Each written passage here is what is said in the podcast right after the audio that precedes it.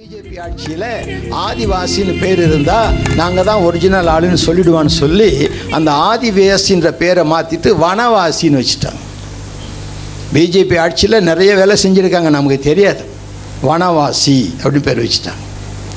அப்போ வனவாசின்னா காட்டில் இருக்கிறவன் காட்டுமிராண்டின்னு பேர் வச்சுட்டான். ஆனால் அவன் தான் ஆதிவாசி. இப்படி அநேக திராவிட மக்கள் இந்தியாவில் சிதறி போன ஒரு காலம். ஆகவே இந்த ஆரியர்கள் என்ன செய்தார்கள்? சதுர்வேதி சதுர் சதுர்வர்ணம் நான்கு விதமான மக்கள் பிரிவை உண்டாக்கினார். சதுர்வர்ணம் சதுர்னா நாலு சதுரம்னு சொல்கிறோம் இல்லையா நாலு. நாலு விதமான. ஒன்று பிராமணர் அதுக்கு அடுத்தது சத்திரியர் அதற்கு அடுத்தது வைசியர் நான்காவதாக சூத்ரர். இப்போ பிராமணன் யாருன்னு சொன்னால் எல்லாருக்கும் பெரியவன். இந்த ஆரியர்களை ஏன் பிராமணர்கள் இன்னைக்கு சொல்லிக்கிறாங்கன்னா இவங்க நாட்டை வசப்படுத்தினவர்கள் வெளியிலிருந்து வந்தவர்கள். அந்நியர் இந்த நாட்டுக்குள்ளே வந்த அந்நியர். அவர்கள் எல்லாம் சேர்ந்து ஒரு அமைப்பாக ஆரியவர்த்தா என்ற ஒரு அமைப்பை ஏற்படுத்தினார்கள். அந்த அமைப்பின் பலனாகத்தான் சனாதன தர்மம் என்ற ஒன்று ஆரம்பித்தார்கள். சனாதன தர்மம் சொன்னால் எல்லாருக்கும் பொதுவான தர்மம் நினச்சிடாதீங்க. இது ஆரியவர்த்தாவின் அமைப்பு. ஆரியர்கள் பின்பற்றின ஒரு மார்க்கம். ஆரியர்களுக்காக உண்டாக்கப்பட்ட மார்க்கம். ஆரியவர்த்தா சனாதன தர்மம். இந்த சத்திரியர்கள் யாருன்னு சொன்னால் போர் வீரர்கள் ராஜாக்கள் எல்லாம் சத்திரியர். இவங்களுடைய வேலை என்ன? தங்களுக்கு ஆபத்து வந்தால் இவன் தனக்காக சண்டை போடணும். அதுக்காக வச்சுருந்தான் தனக்காக சண்டை போடுறதுக்கு ஆள் வேணும். அதனால கூப்பிட்டா ராஜாவில் நீங்களாம் எனக்கு அடுத்தது. நெக்ஸ்ட்டு அப்படின்னா. இவன் சொல்லியிருக்கலாம்ல நான் தான் ஏன் முதல் ஆள் நீ பின்னால் ஒண்ட வந்த பிடா பிடாரி நீ ஊர் பிடாரி பிடாரியை விரட்டுற மாதிரி என்ன நீ எனக்கு உனக்கு கீழே என்ன வைக்கிறேன்னு கேட்க ஒருத்தனுக்கு தைரியம் இல்லை. அப்பவும் அடிமையாக போயிட்டாங்க. ஆக பிராமணர்களை பாதுகாப்பதற்கு ராஜாக்களை சத்திரியர்களை பயன்படுத்தி கிழங்களுக்கு கீழே அடுத்ததை வச்சுக்கிட்டாங்க. சாப்பாடு வேணுமே? உடுத்த துணி வேணுமே? அந்த பயிர் விவசாயம் செய்கிறவங்க துணி நெய்கிறவங்க இவங்களெல்லாம் சேர்த்து வைசியர்னு பேர் வச்சாங்க. மர்ச்சன்ஸ் வைசியர். தங்களுக்கு குற்றேவல் வேலை செய்கிறவர்கள் சூத்ரர். இந்த மாதிரி வச்சாங்க. சில திராவிடர்கள் இவர்களை எதிர்த்தார்கள். இவங்களுக்கெல்லாம் பஞ்சமர்னு பேர் வச்சான். தீண்டத்தகாதவன். விரோதி. ஊருக்குள்ளே இருக்கக்கூடாது வெளியே போ. பஞ்சமர். தீண்டத்தகாதவர்கள்.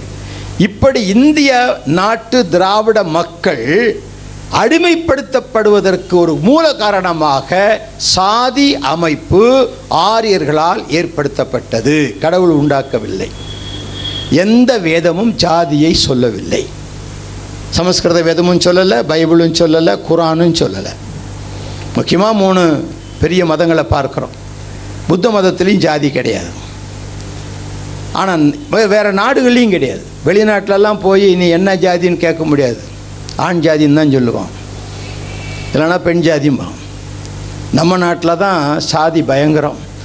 என்ன என்னங்க என்ன ஜாதிங்க செட்டியாருங்க என்ன செட்டியாருமா. செட்டியாருக்குள்ளே ஒரு செட்டியார் இருக்கார். நாட்டுக்கோட்டை செட்டியாரா கோம்டி செட்டியாரா வெள்ளான் செட்டியாரா கருப்பு செட்டியாரா? செட்டியாருக்குள்ளே நாலஞ்சு பிரிவு இருக்கும். முதலியார்னா கைக்கோள முதலியாரா செங்குந்த முதலியாரா அதுக்குள்ளே நிறைய பிரிவு இருக்கும். ஒவ்வொரு ஜாதிக்குள்ளேயும் நிறைய பிரிவு. ஜாதி சப்ஜாதி. சப்ஜாதிக்கு பிரான்ச் ஜாதி. இந்த மாதிரி பார்த்தீங்கன்னா சுமார் ஒரு மூவாயிரம் ஜாதி நம்ம நாட்டில் இருக்குது எல்கேஜிக்கு பிள்ளைய கூட்டிகிட்டு போகிறோம் சேர்க்கறதுக்கு அந்த எல்கேஜி பிள்ளையினுடைய நெத்தியில் அப்போவே சீட்டு ஓட்டிடுவாங்க. என்ன ஜாதி அப்படின்னு. நம்மளும் சொல்லுவோம் ஜாதி இந்த மாதிரி போடுங்க. பின்னால் உபயோகமாக இருக்கும். ஸ்காலர்ஷிப்பு அது மாதிரி சலுகைகள் கிடைக்கணும். வாரி வாரி கொடுக்குற மாதிரி நினைக்கிறீங்க நீங்கள்லாம். பிசி எஸ்சிக்கெல்லாம் அப்படி வாரி வாரியாக கொடுத்துட்றாங்க அரசாங்கத்தில். ஆனால் இன்னும் அதை வச்சுக்கிட்டு இருக்கிறாங்க எல்லோரும். என்னமோ நிறைய சலுகை கிடைக்கிற மாதிரி ஒரு மாய்மால தோற்றத்தை ஏற்படுத்தி இருக்கிறோம் நம்ம அரசாங்க சட்டம் வேறு சொல்லுது. இந்த எஸ்சி பிசி மோஸ்ட் பேக்வேர்ட் இவங்கெல்லாம் கிறிஸ்தவங்களாக மாறினா வேறு முஸ்லீமாக மாறினா அவங்களுக்கு சலுகை இல்லை அப்படின்னு ஒரு அதிகாரத்தை ஒரு சட்டத்தை போட்டு வச்சுருக்காங்க. ஆனால் ஒருத்தருக்கு எந்த கன்செஷனும் கிடையாது. நான் ஏன் இதெல்லாம் சொல்கிறேன்னா சில வரலாறுகளை தெரிந்து கொள்ள வேண்டும் முதலாவது வரலாறு தெரியலன்னு சொன்னால் நம்முடைய கிறிஸ்தவத்தை நீங்கள் அறிந்து கொள்ள முடியாது. மெய் மதத்தை அறிந்து கொள்ள முடியாது. ஆகவே இந்த ஆரியர்களுடைய வருகைக்கு பின்னால் தான் பலவிதமான சாதி பிரிவுகள் நமது நாட்டில் ஏற்படுத்தப்பட்டது. இவர்கள் ஏற்படுத்தின முதலாவது மார்க்கம் ஆரியவர்த்தா. ஆரியவர்த்தா தான் பிற்காலத்தில் சனாதன தர்மம் என்று பெயர் பெற்றது. ஆரியானிசம் என்று பெயரா பெயர் வந்தது. இந்த மதங்கள் எல்லாம் ஏற்படுத்தப்பட்டது திராவிட மக்களால் அல்ல. அவர்கள் நம்புகிற வேதங்களாலும் அல்ல. தாங்கள் இந்த உலகத்தில் எல்லாருக்கும் மேலே இருக்கணுன்றதுக்காக தங்கள் வசதிக்காக மதங்களையும் சாதிகளையும் ஏற்படுத்தினார்கள். பாருங்க ரிக் அசுர் சாம வேதம்னு ஒன்று நாலு வேதம். அதர்வ வேதம்னு ஒன்று நாலாவது ஒன்று வச்சுருக்காங்க. ஆனால் அதர்வ வேதம் வந்து ஆரம்பத்தில் ரிக் அசுர் சாமத்தோட இல்லை. பிற்காலத்தில் சேர்க்கப்பட்டது. ரிக் அசுர் சாமம் ரிக் ஒன்று தான் வேதம். ரிக்கிலிருந்து கொஞ்சம் பலிகளை பற்றி பிரித்து எடுத்து அசுர்னு பேர் வச்சாங்க. துதிப்பாடலை தனியாக பிரித்து சா சாமவேதம்னு பேர் வச்சாங்க. ஆக ரிக்வேதம் ஒன்று தான் சமஸ்கிருத வேதம். அதிலிருந்து எது அசுர்வேதமும் சாம வேதமும் பிரிந்தது. அதுக்கு அநேக நூற்றாண்டுகள் கழித்து மந்திரம் மாயம் மூலிகை இந்த இரும்பை இப்போ வெங்கலமாக்குறது வெங்கலத்தை செம்பை வந்து தங்கமாக்குறது அந்த மாதிரிலாம் சில வித்தைகள்லாம் செய்கிறேன்னு சொல்லி ரொம்ப பேர் ஏமாந்து போய் கொடுத்து நஷ்டமானவங்களுக்கு நஷ்டமானவங்களும் உண்டு. அந்த மாதிரியெல்லாம் அந்த பூ பேய் பூச்சாண்டி காற்று கருப்பு செய்வினை இதெல்லாம் சொல்லு சூனியம் இதெல்லாம் அந்த வேதத்தில் இருக்குது அதனால தான் அந்த அதர்வ வேணால் பிளாக் அதர்வ வேதா ஒயிட் அதர்வ வேதான்னு ரெண்டாக பிரித்து வச்சுருக்கான் இந்த பிளாக் அதர்வ வேதத்தில் எல்லா மூலிகை மாந்திர மந்திரிகள்லாம் எழுதி வச்சிருக்கு. என்னென்ன செஞ்சால் சூன்யம் மந்திரவாதம்லாம் நிறைய இருக்குது அதில். பிசாசின் ஆவிகளை கொண்டு தள்ளப்பட்ட ஆவிகளை கொண்டு அவர்கள் அதை செய்கிறார்கள். ஆகவே அது வேதத்தோட சேர்க்க மாட்டேன் என்ற ஒரு போராட்ட காலம் இருந்தது. பிற்காலத்தில் நாலு வேதம் அப்படின்னு சொல்லி அதையும் சேர்த்து வச்சுட்டாங்க இப்போ ரிக்வேதம் அசுர்வேதத்தில் பலி செலுத்துதலை பற்றி அநேக குறிப்புகள் சொல்லியிருக்குது. சாமவேதத்தில் துதிப்பாடல்கள் நம்ம பைபிளில் சங்கீதம் மாதிரி வச்சுக்கோங்களேன். சாமவேதம் முழுதும் சங்கீதம் மாதிரி. துதிப்பாடல்கள் ஏராளம் உண்டு. அப்போது இந்த ரிக்வேதத்தில் சிவன் பேரும் கிடையாது விஷ்ணு பேரும் கிடையாது பிரம் பிரம்மம் மட்டும்தான் இருக்கு.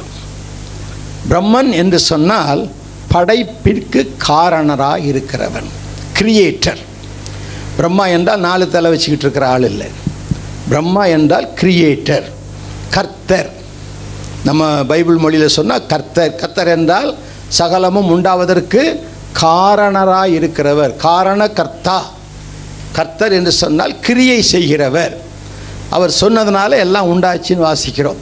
ஆகவே இந்த ரிக்வேதத்தில் பார்த்தீங்கன்னாக்க முதல் வார்த்தையை அக்னின்னு சொன்னேன். அங்கேயும் கடவுள் தெரியல.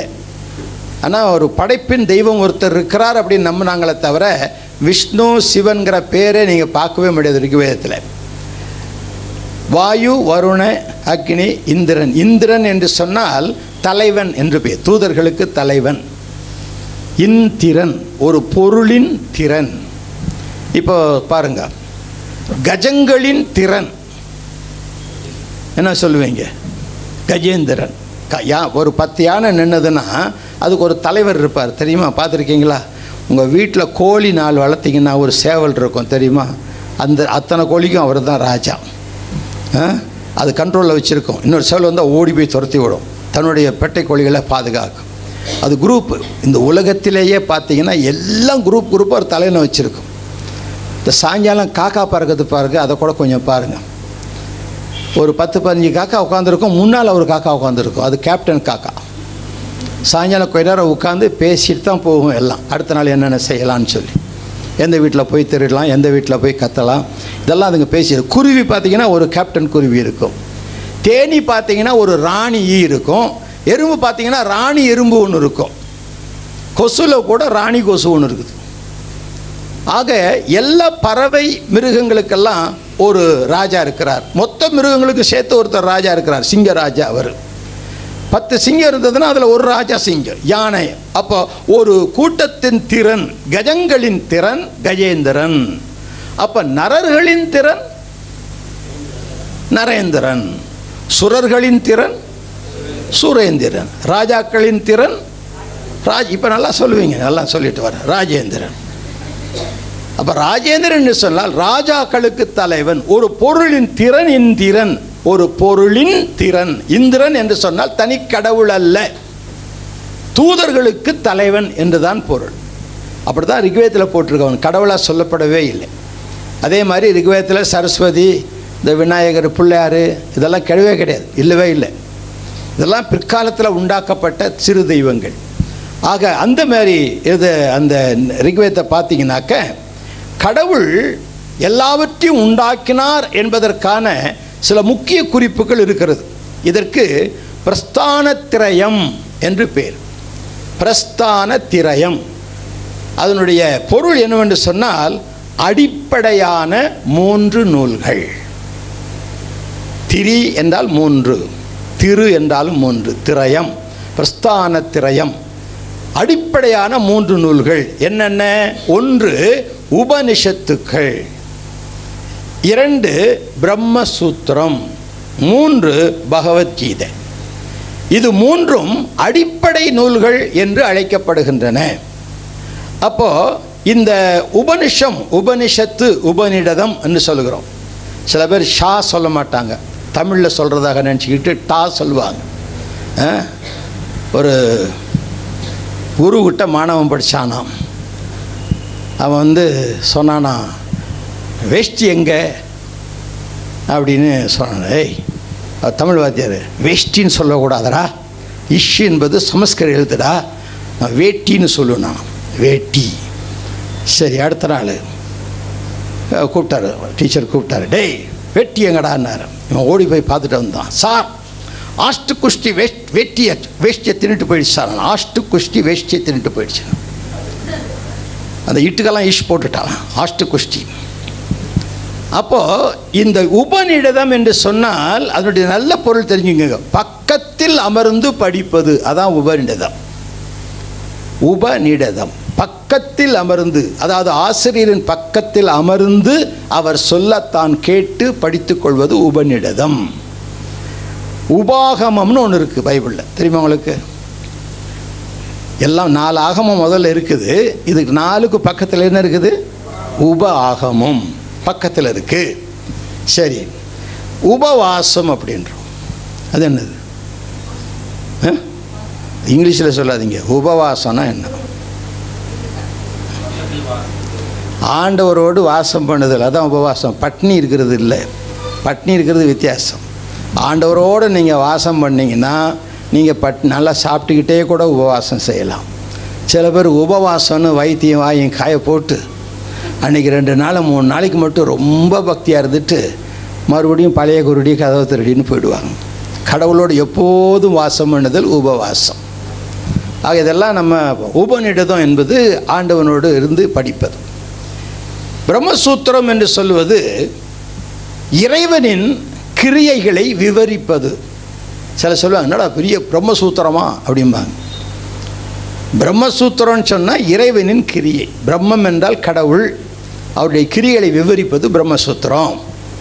இதுக்கு வேதாந்த சூத்திரம்னு பேர். வேதங்களின் அந்தம் வேதத்தை முடித்து வைத்த சூத்திரம். சாரீரக சூத்திரம் இதுக்கு இன்னும் நிறைய பேர் இருக்குது பிரம்மசூத்திர சாரீரக சூத்திரம் என்று சொன்னால் இறைவன் சரீரத்தில் வந்து அதாவது பிரம்மன் சரீரத்தில் வந்து முடித்து வைத்து விட்டான். சாரீரக சூத்திரம். இன்னொரு பேர் வான வனசூத்திரம். அதாவது வன வனத்துக்கு காட்டுகளுக்குள்ளே போய் ஞானிகள் அமர்ந்து தியானித்து எழுத எழுதப்பட்ட நூல்னு சொல்லுவாங்க நிர்ணாயக சூத்திரம் அதாவது இயற்கை இந்த மாதிரி காரியம் உலகினுடைய தகுதி நிலைகள் இப்படிப்பட்டதெல்லாம் வச்சு சொல்கிறது அதனால் அதுக்கு நிர்ணாயக சூத்திரம். இன்னொன்று மோட்ச நூல். மோட்ச சூத்திரம் மோட்சத்துக்கு போவது இறைவனடி சேருவதற்கான வழியை காட்டுறதுனாலே அதுக்கு மோட்ச நூல் இப்படி பிரம்மசூத்திரத்துக்கு பல பேர்கள் கொடுக்கப்பட்டிருக்கு. இந்த பிரம்மசூத்திரத்தில் பார்த்தீங்கன்னா பிரம்மனுடைய படைப்பு பிரம்மனுடைய படைப்பு நம்ம பைபிளில் இருக்கிற மாதிரியே நிறைய வருது. பிரம்ம ஜிக்யாசா பிரம்மத்தை அறிகின்ற அறிவு. பிரம்மத்தை எப்படி அறிந்து கொள்வது? பிலிப்பியரில் பவுல் சொல்கிறார் என் கத்ரா இயேசு கிறிஸ்துவை அறியும் அறிவின் மேன்மைக்காக. To know Christ to know Christ இறைவனை நான் அறிந்து கொள்வதற்கு எல்லாவற்றையும் நஷ்டப்படுத்துகிறேன் குப்பையாக நினைக்கிறேன். இப்போ பிரம்மசூத்திரத்திலையும் சொல்லுது. பிரம்மசூத்திரமும் சொல்லுது இறைவனை அறிந்து கொள்ள வேண்டும். அப்போ எப்படி அறிந்து கொள்வது? இந்த உலகத் தோற்றம். பிரம்மன் உண்டாக்கினார உலகத் தோற்றம். ஜன்மாதி. ஜன்மாதின்னு சொன்னாக்க பிறப்பிற்கு மூல காரணர் இறைவனுக்கு ஒரு ஜென்மாதின்னு பேர். சமஸ்கிருதம். பிராமணர்களுக்கு இந்த வார்த்தைகள்லாம் அத்துப்படியாக தெரியும். ஜென்மாதின்னு சொன்னாக்க இறைவன் கடவுளுக்கு ஒரு பேர் ஜென்மாதி. ஜெகத்வாசித்வாத் அப்படின்வாங்க ஜெகத் சித்வாசித் எல்லாம் அவனே படைத்தான். எல்லாம் அவனால் படைக்கப்பட்டது. நிர்மாதாரம். நமக்கெல்லாம் ஆதாரம் இருக்கு. அவருக்கு இல்லை. நிர்மாதாரம். இப்படி பல பேர். இந்த மனிதனை உண்டாக்கின போது விஞ்ஞான மனசி அப்படின்னு அவனுக்கு பேர். மனிதனுக்கு விஞ்ஞான மனசி. அதாவது அறிவையும் மனமாகிய ஆன்மாவையும் கொண்ட முதல் மனிதனுக்கு விஞ்ஞான மனசி. சமஸ்கிருதத்தில் பேர். நம்ம தமிழில் என்ன பேர்? ம்? மனிதன். பைபிள் என்ன பேர்? ஆதாம். அதெல்லாம் முழிக்கிறீங்க. பைபிளில் என்ன பேர்னா முழிக்கிறீங்க. ம- பைபிள் என்ன பேர்? முதல் மனிதனுக்கு. ஆதாம். ஆதாமா. ஆதாமா என்ற மூன்று எழுத்தை தான் ஆதாம்னு சொல்கிறோம் ஏடிஎம் ஒரு எபிரேயர் ஒரு ஒரு யூதர் வந்து எங்கள் வீட்டுக்கு நாங்கள் கோயம்புத்தூர் இருக்கும்போது ஒரு யூதர் வந்திருந்தாங்க. பிள்ளைங்கள்லாம் சின்ன பிள்ளைங்க அப்போ. பார்த்தா ஏசு கிறிஸ்து மாதிரி இருப்பார். இயேசு கிறிஸ்து தாத்தாவாக இருந்தால் அவர் மாதிரி தான் இருந்திருப்பார். அப்போவே அவருக்கு எழுபத்தாறு வயசு. எனக்கு முப்பத்தி ஆறு வயசு இருக்கும்போது அவருக்கு எழுபத்தாறு வயசு. அவர் ஒரு நல்ல ரொம்ப காலம் கழிச்சு யூதராக இருந்து கிறிஸ்தவராக மாறினவர். எங்கள் வீட்டை கொஞ்ச நாள் வந்து தங்கியிருந்தார். அவர் இந்த மனிதனுக்கு முதல் மனிதனுக்கு ஏன் ஆதாம்னு பேர் வச்சார் ஆண்டவர்னு ஒரு நாள் கேட்டேன். எனக்கு சிலதெல்லாம் தெரிஞ்சுக்கணும்னு ஆசையில் கேட்டேன். சொன்னார் அது ஆதாம் இல்லை அதாம்மா. அதம். ஆதாம் இல்லை ஆதம். அப்போ ஏடிஎம் எபிரே எழுத்தில் வவல்ஸ் இல்லை. அந்த வவல்ஸ் முன்னால் ஆ வந்ததுன்னா தம் அப்படின்னு சொல்லுவாங்க. அப்போது அதுக்குள்ளே மூணு ராஜ்யங்களை கத்தர வச்சுருக்காருனார். அதம்னு சொ அதமானா மண் மண்ணிலிருந்து வந்தவன் மனிதன். மனிதன் மனசு உழைவன் மனிதன். அப்போ மனிதன் மனதையும் ஆன்மாவையும் பெற்றிருக்கிறான். ஒரு சரீரத்தோடு வந்தவன். அதமா என்று சொன்னால் ஆதாம் என்ற முதல் மனிதனுக்கு உலகத்தை ஆண்டு கொள்ளும் ஒரு பாக்கியத்தை கொடுத்தார். அவன் அதை பிசாசுக்கு கைவிட்டான் ஆகவே பிசாசின் உலகமாக போச்சு. தேவன் அதற்குள்ளே ஒரு மனுஷனை தேடி கண்டுபிடிச்சி தாவிதை கண்டுபிடிச்சி அவனை அரசனாக்கி அவன் மூலமாக இஸ்ரவேலுக்கு ஒரு ராஜ்யத்தை உண்டு பண்ணி அதை நீங்கள் என் பெயரில் ஆட்சி செஞ்சு நானே தேவன் என்பதற்கு இங்கே சாட்சியாக இருங்க அப்படின்னு இஸ்ரவேலை உண்டாக்கி வச்சார். தாவிதனால் உண்டாக்கப்பட்ட ஒரு ராஜ்யம் ஆ தா. அவங்க என்ன பண்ணாங்க?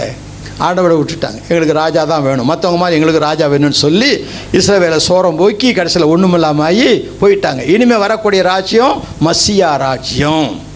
ஆ தா மா. மூணு ராஜ்யம் அந்த பேருக்குள்ளே இருக்குது அப்படின்னு சொல்லி விளக்கம் சொல்லி கொடுத்தார். அப்போ முதல் மனிதனுக்கு சமஸ்கிருதத்தில் விஞ்ஞான மனசி அப்படின்னு சொன்னால் மனிதன் அறிவையும் ஆன்மாவையும் ஒருங்கே பெற்றதுனாலே அவனுக்கு அந்த பெயர் கிடைச்சது. இப்போது இந்த மதங்கள்னு பார்க்கும்போது பலவிதமான மதங்கள் நம்முடைய நாட்டில் இருக்குது. சிலர் சொல்கிறாங்க இதெல்லாம் ஐயாயிரம் வருஷமாக இருக்குது ஆறாயிரம் வருஷமாக இருக்குதுன்னெலாம் சொல்கிறாங்க நிச்சயமாக இல்லை. ஆய்வாளர்கள் அதை ஏற்றுக்கொள்ளவே மாட்டாங்க. நம்ம வேணால் ஆசைக்கு சொல்லிக்கலாம். ஒரு பிள்ளை இன்னொரு பிள்ளைய பார்த்து சொல்லுது எங்கள் அப்பா யானையை ஒரே கையில் தூக்குவார் தெரியுமா? அப்படின்னுச்சு. அந்த பிள்ளைக்கு ஒரு ஆசையாக சொல்லு எங்கள் அப்பா யானையை ஒரே கையில் தூக்குவார் உங்கள் அப்பா வள முடியுமா? அப்படின்னு இந்த விளையாட்டுத்தனமாக சொல்கிறது ஐயாயிரம் வருஷமாக இந்து மதம் இருக்குது அப்படின்னு. இந்து தேசம் இருந்தது இந்து மதம் இல்லை. இந்து மத தேசம் கிடையாது இந்து தேசம். அப்போது இந்த இந்து என்ற பெயர் எப்படி மதத்துக்கு ஏற்பட்டது? அது வரலாற்றில் ஏற்பட்ட அநேக காரியங்கள். ஆகவே இந்த தேசத்துக்கு ஆதியில் சிந்து நதி பாய்கின்ற காரணத்தினால சிந்து தேசம் இந்து தேசமாக வந்தது. அங்கே வாழ்ந்த மக்கள் திராவிடர்கள் அவர்கள் உள்ளே வந்த ஆரியர்களால் விரட்டி அடிக்கப்பட்டவர்கள் நாளடைவில் கலந்து விட்டவர்கள். இந்தியாவினுடைய மேற்கு கரையில் பார்த்தீங்கன்னா இந்த ஈரானியம் யூதம் பாரசீகத்திலிருந்து வந்த மக்களெல்லாம் மேற்கு கரையோரத்தில் உள்ள திராவிட மக்களோடு கலந்து இன்றைக்கு ஒரு நூதன ஜாதியாக இருக்குது. பல மொழிகள் நம்ம இந்தியாவில் இருக்கிறதுக்கு காரணமே பல நாட்டு மக்களால் ஏற்படுத்தப்பட்ட கலப்பு மொழிகள். தமிழ் மட்டுமே இருந்த இந்திய தர இந்த நாட்டில் ஏராளமான மொழிகள் ஏற்படுவதற்கு மூல காரணம் பதினாலு பெரிய மொழிகள் இருக்குது. நம்ம நாட்டுக்கு பதினாலு பெரிய மொழிகள். ஒரு ரெண்டாயிரம் டயலெக்ட்ஸ் ரெண்டாயிரத்துக்கு மேலே இருக்குது நாகாலாந்துக்கு போனால் மட்டும் நாகாஸ்க்கு மட்டும் பதினேழு மொழிகள் இருக்குது அப்போது ஒரியாவில் ஒரிசாவுக்கு போனால் அங்கே பலவிதமான மொழிகள் பேசுகிறாங்க ஒன்றும் வேண்டாங்க நம்ம தமிழில் எத்தனை விதமான தமிழ் பாருங்கள் கன்னியாகுமரி தமிழ். அவங்க பேசுனா மலையாளம் மாதிரி இருக்கும். திருநெல்வேலி தமிழ் எங்கே வந்து ஹே அப்படிமா? அது திருநெல்வேலி தமிழ். அப்படி வந்தால் மதுரை தமிழ். இழுத்து பேசுவாங்க மதுரை தமிழ் ராமநாதபுரம் தமிழ் அப்புறம் ஆற்காட்டு தமிழ். எல்லாத்துக்கும் மேலே டாப்பில் வந்தீங்கன்னா மெட்ராஸ் தமிழ். மெட்ராஸ் தமிழ் பாதிங்க பயங்கரமான தமிழ் அதுதான் மெட்ராஸ் தமிழ். ஏன்னா நிறைய மொழிகள் கலந்து என்னென்னமோ போச்சு மெட்ராஸ் தமிழ். இப்படி தமிழ்லேயே பல டைலாக்ஸ் இருக்கிற மாதிரி இந்தியாவில் இரண்டாயிரம் டைலாக்ஸ் இருக்குது. ஹிந்தியே இன்னும் வளர்ச்சி பெறாத ஒரு மொழின்னு அநேக பாண்டித்யம் பெற்றவர்கள் சொல்கிறாங்க இன்னும் சில வார்த்தைகள் ஹிந்தியில் இல்லை. ஓ ஆஃபீஸுக்கு ஆஃபீஸ் தான் சொல்கிறான் ஆ, பாருங்க நம்ம கொலை செய்துட்டான் அப்படிங்கிறோம். ஹிந்தியில் என்ன சொல்லுவாங்க? கூன்கியா அப்படியுமா சரி ரத்தம் ஒழுகுது அப்படிமோ? அவன் அதுக்கும் கூன் தான் ரத்தத்துக்கும் கூன் தான் கொலைக்கும் கூன் தான் அடிபட்டாலும் அதுக்குதும் கூன் தான் எல்லாம் கூன் கூன் கூன்னுவான் ஒரே வார்த்தை தான் எல்லாத்துக்கும் நம்ம பார்த்து அட்ஜஸ்ட் பண்ணிக்கணும். நம்மகிட்டெல்லாம் தமிழில் நிறைய இருக்குது. தொம்முன்னு விழுந்தானே எங்கே விழுந்திருப்பான்? சொல்லுங்கள் விழுந்துட்டான். தொம்முன்னு விழுந்தான் அப்படிங்கிறோம். எங்கே விழுந்திருப்பான்? தண்ணிக்குள்ளே விழுந்திருப்பான். தட்டார்னு விழுந்தான்னா தரையில் விழுந்திருப்பான். பட்டீர்னு விழுந்தான்னா கல் மேலே விழுந்திருப்பான் இந்த உள்ளூர்தில் கூட நம்ம தொம்மு பட்டீர் கிட்டின்னு சொல்லுவோம் இதெல்லாம் தமிழுக்கே வாய்ச்ச ஒரு கலைங்க. மற்றதெல்லாம் அப்படி சொல்ல முடியாது. அன்பு நட்பு ஸ்னேகம் சிநேகம் கணவன் மனைவி அன்பு இதுக்கெல்லாம் வந்து அதில் இல்லை இங்கிலீஷில் பார்த்தீங்கன்னா ஒரே ஒரு வார்த்தை தான் லவ் அவ்வளோதான் ஐ லவ் யூ அப்படின்னு சொன்னான்னா என்னதான் நம்மளை உடனே தப்பாக நினைப்போம். லவ் பண்ணுறானா அப்படின்னு. ஆ? ஒரு முதலாளி தன் கடையில் வேலை செய்கிற ஒரு பிள்ளையை பார்த்து நல்ல வேலை செய்த அந்த பிள்ளை. அந்த பிள்ளை நல்ல வேலை செய்தேன்னு சொல்லி இவனை நான் ரொம்ப பாராட்டுறேன்னு சொல்றதுக்கு நான் ரொம்ப உன்னை பிரியமாக வச்சுருக்கேன் ஐ லவ் யூன்னு சொல்லிவிட்டார். அது அடுத்த நாள் வேலைக்கே போகல என்னான்னு பார்த்தா என்னை லவ் பண்ணுறேன்னு சொல்லிட்டார் அவருன்னு. அது நம்ம நாட்டில் அப்படி தான் லவ்னு சொன்னாவே உடனே தவறாக தான் நினைக்கிறோம். ஆனால் நமக்கு நட்பு கணவன் மனைவிக்கான உண்டான அன்பு காதல் இப்படி பல வார்த்தைகள் நம்ம வச்சுருக்கோம். சரி இது மொழி பிரச்சனை. அப்போ இந்திய நாடு என்று சொல்வது வேதங்களுக்கு பேர் போன ஒரு இடம். ஆதி வேதம் என்று சொல்லக்கூடிய ரிக்வேதத்தில் படைப்பை பற்றி சொல்லக்கூடிய காரியம் இறைவனே எல்லாரையும் படைத்தார். இப்போ நம்ம பைபிளில் பார்த்தீங்கன்னா தேவன் ஒரு வார்த்தை சொன்னார் சகலமும் உண்டாயிற்று என்று பார்க்கும் எல்லாம் பிறப்புக்கு மூல காரணரே கடவுள் தான் அவர் தான் உயிர் கொடுக்கிறவர் உயிர் எடுக்கிறவர் அவர் தான் காப்பாற்றுகிறவர் அவர் தான் ஆகவே எல்லாவற்றையும் ஆண்டவர் உண்டாக்கி வைத்திருக்கிறார். அதுக்கப்புறம் தான் கொஞ்சம் கொஞ்சமாக பிரிவுகள். மனிதனுடைய வாழ்க்கை முன்னேற முன்னேற கொஞ்சம் ம வித்தியாசமான காரியங்கள்லாம் வருது. இந்த வேதங்களை விளங்கி கொள்வதற்காக அவர்கள் உபனிஷத்துக்கள் எழுதினார்கள். இறைவனுடைய சமூகத்தில் குருவனுடைய பக்கத்தில் உட்காந்து படித்து படித்து படித்து அப்போது பேனா கிடையாது பேப்பர் கிடையாது. குரு சொல்வார் சீயம் காதில் கேட்டு மனப்பாடம் பண்ணிக்கணும். விலங்குகள்லாம் திருப்பியும் கேட்பார் திருப்பியும் சொல்லிக் கொடுப்பார். இப்படி வாய்வழி செவி வழியாக கற்ற காலம் ஒன்று இருந்தது. ஆக அப்போ எழுத்தில் எதுவும் இல்லை. கிமுவில் எழுத்தில் எந்த வேதமும் எழுதப்படவில்லை. கேட்டு கேட்டு பெற்றுக்கொண்டது தான் அதற்கு பின்னால் வந்த காலத்தில் தோலில் எழுதினாங்க பாப்பிரஸ் என்ற புல்லில் எழுதினாங்க இப்படி பலவிதமான துணியில் எழுத ஆரம்பித்தாங்க இப்போ பேப்பர் வந்துடுச்சு. இப்போ தான் நமக்கு நல்ல நல்ல பேப்பர்லாம் வந்திருக்குது. ஆகவே வேத நூல்கள் என்று சொல்லும்போது இந்தியாவில் பார்த்தீங்கன்னா ரிக்வேதம் அதிலிருந்து பிறந்த சாமவேதம் ச- அப்புறம் அசுர்வேதம் நான்காவது அதர்வ வே அதர்வ வேதம் என்று சொன்னேன். இதுக்கப்புறம் உபனிஷத்துக்கள். இந்த உபனிஷத்துக்களை விளங்க வைப்பதற்காக பெரிய பெரிய கதைகள் எழுதினாங்க இதிகாச கதைகள். அந்த இதிகாசங்களில் வருவது தான் மகாபாரதம் ராமாயணம். கீதை வராது. கீதை இதிகாசத்தில் வராது. பகவத்கீதை வந்து எதில் வருதுன்னு சொன்னால் பிரஸ்தான திரயம் என்று முதலட்சணம் பாருங்க அதில் மூன்றாவது நிலை அது. ஆக ராமாயணமும் மகாபாரதமும் எப்போ எழுதப்பட்டது என்று ஒரு கேள்வி எழுந்துகுமானால் எந்த அடிப்படையில் எழுதப்பட்டது என்ற ஒரு கேள்வி எழு எழுதுமானால் பைபிள் தான் அதுக்கும் காரணமாக இருக்கு. ஏன்னா பைபிள் இல்லாதபடி இன்றைக்கு எங்கேயும் மார்க்கங்கள் இல்லை மதங்களும் இல்லை. உலக படைப்பில் எடுத்துக்கொண்டீங்கன்னாக்க மனிதனை எப்படி ஆண்டவர் உண்டாக்கினார் என்பதை பிரம்மசூத்திரம் அழகாக சொல்லுது. அதுக்கு அடுத்தபடியாக இந்திய நிலையில் நம்முடைய சைவ சித்தாந்தம் சொல்லுது. மனுஷனை எப்படி ஒரு உண்டாக்கினார் அப்படின்னு கேட்டால் நம்ம ஆதியாமத்தில் படிப்போம். தேவன் மண்ணால் ஒரு மனுஷனை உண்டாக்கினார். அவனுடைய விழா எலும்பிலிருந்து ஒரு பெண்ணை உண்டாக்கினார். அவங்க ரெண்டு பேரையும் கணவன் மனைவியாக வச்சார். அவங்க வாழ்கிறதுக்கு ஒரு உலகத்தை உண்டாக்கினார். ஆனால் அவங்க பாவத்தில் விழுந்துட்டாங்க. அதனால் பாவம் வந்துடுச்சு அப்படின்ட்டு நம்ம சொல்லுவோம். பிரம்மசூத்திரத்துலேயும் அதே மாதிரி. இரவினால் படைக்கப்பட்ட இந்த மனிதன் பாவத்தில் விழுந்து விட்டதனாலே இறைவனை அறியும் அறிவு மனிதனுக்கு இல்லை. ஆன்மீகனாக இருக்க வேண்டியவன் வெறும் மனிதனாக போய்விட்டான். மண் அன் என்று சொன்னேன். நினைப்பவன். மண் என்றால் நினைப்பவன். எதை நினைப்பவன்? தன்னை படைத்தவரை நினைத்து தன்னை நினைத்து தன்னுடைய ஆன்மாவை பிரித்து எடுத்து இறைவனுடைய கரத்திலே கொடுப்பவன் தான் மனிதன். தன்னை நினைக்க வேண்டும் தன்னை படைத்த இறைவனை நினைக்க வேண்டும் அதை நினைத்து என்னை படைத்தாரே என்று தன் மனதை தன்னுடைய ஆன்மாவை அவருக்கு திரும்ப அவர் கையில் கொடுப்பவன் தான் மனிதன். இந்த மனித நிலையில் பார்த்தீங்கன்னா பலவிதமான நிலைகள் இருக்குது ஏழு பிறப்பு பிறக்கணும் அப்படின்லாம் சொல்கிறாங்கல்ல அதெல்லாம் இல்லை. முதலாவது மண் என்றதோடு கத்தருடைய ஆவி சேர்ந்ததுனால மனிதன் என்று சொல்லுகிறோம். இந்த மனிதன் என்பது முதல் நிலை. இந்த மனிதனுக்குள்ள திடீர்னு அந்த ஆன்ம உணர்வு வந்துடுது. ஆகவே அவன் ஆத்மன். இரண்டாவது நிலை ஆத்மன். மனிதனது ஆத்மன். மூன்றாவது அவன் ஒரு புதிய ஜீவனை பெறுகிறான். அதனால ஜீவாத்மா மூன்றாவது நிலை ஜீவாத்மா.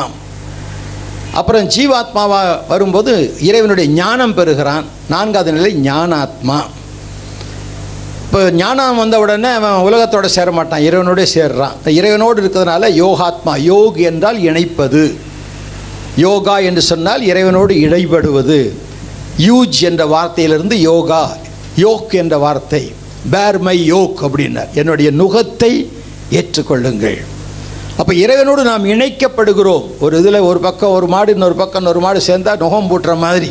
இயேசுவோடு நம்ம இணைக்கப்படுறதுனால அதுக்கு யூஜ் என்று பேர் யோகா. அப்போ யோகாத்மா என்பது ஒரு நிலை. அந்த இறைவனோடு சேர்ந்த நிலையில் அவன் எல்லாராலும் போற்றப்படுகிறபடியினால் மகாத்மா என்ற நிலைமைக்கு உயருகிறான். நம்ம நாட்டுக்கு காந்திக்கு பேர் என்னது? மகாத்மா காந்தி. ஒரு இந்தியா தேசம் முழுவதும் அவரை ஏற்றுக்கொண்டது. ஆகவே மகாத்மா இந்த மகாத்மா நிலையிலிருந்து அவன் மறிக்கும்போது சரீரத்தை விட்டு அவன் ஆன்மா இறைவனோடு போகிறது பரமனோடு போகிறதுனால் அவன் பரமாத்ம நிலை அடைகிறான். ஆகவே மனிதனுடைய ஏழு நிலை மனிதன் ஆத்மன் ஜீவாத்மா ஞானாத்மா யோகாத்மா மகாத்மா பரமாத்மா. இதுதான் மனிதனுடைய ஏழு நிலையை தவிர ஏழு தரம் பிறக்கணும் அப்படிங்கிறதெல்லாம் இல்லை. வள்ளுவர் வந்து எழுபிறப்பு ஏமா புடைத்துன்னு பாடிட்டாராம். வள்ளுவரே சொல்லிட்டார் அப்படின்னா வள்ளுவர் என்ன சொன்னார்? ஒருத்தன் நல்லவனாக வாழ்ந்தா அவனுடைய ஆசீர்வாதம் ஏழு சந்ததிக்கு போகும்னார். அவனிலிருந்து பிறக்கிற ஏழு சந்ததிக்கு அந்த ஆசீர்வாதம் இருக்கும். நம்ம பைபிளில் சொல்லியிருக்குது இல்லையா? நீதிமொழிகளில் இருபதாம் அதிகாரத்தில் ஏழாம் அவசரம் படிக்கிறோம் இல்லையா? நீதிமான் தன் உத்தமத்தில் நடக்கிறான் அவனுக்கு பிற்பாடு அவன் பிள்ளைகளும் ஆசீர்வதிக்கப்படுவார்கள். இதைத்தான் வள்ளுவர் சொல்கிறார் ஏழு பிறப்பும் ஏமாப்படுத்தினா ஏழு பிறவி எடுக்கணும்னு சொல்லவே இல்லை. இந்த ஏழு பிறவி எடுக்கணுன்றதெல்லாம் கடவுள் நம்பிக்கையற்றவர்கள் கொண்டு வந்த காரியம் என்று நான் ஆரம்பத்தில் சொன்னேன். அப்போ இந்தியாவில் பார்த்தீங்கன்னா பிராமணியம் என்னும் சனாதன தர்மம் வடக்கு இந்தியாவை வட இந்தியா முழுவதையும் ஆக்கிரமித்து கொண்டது.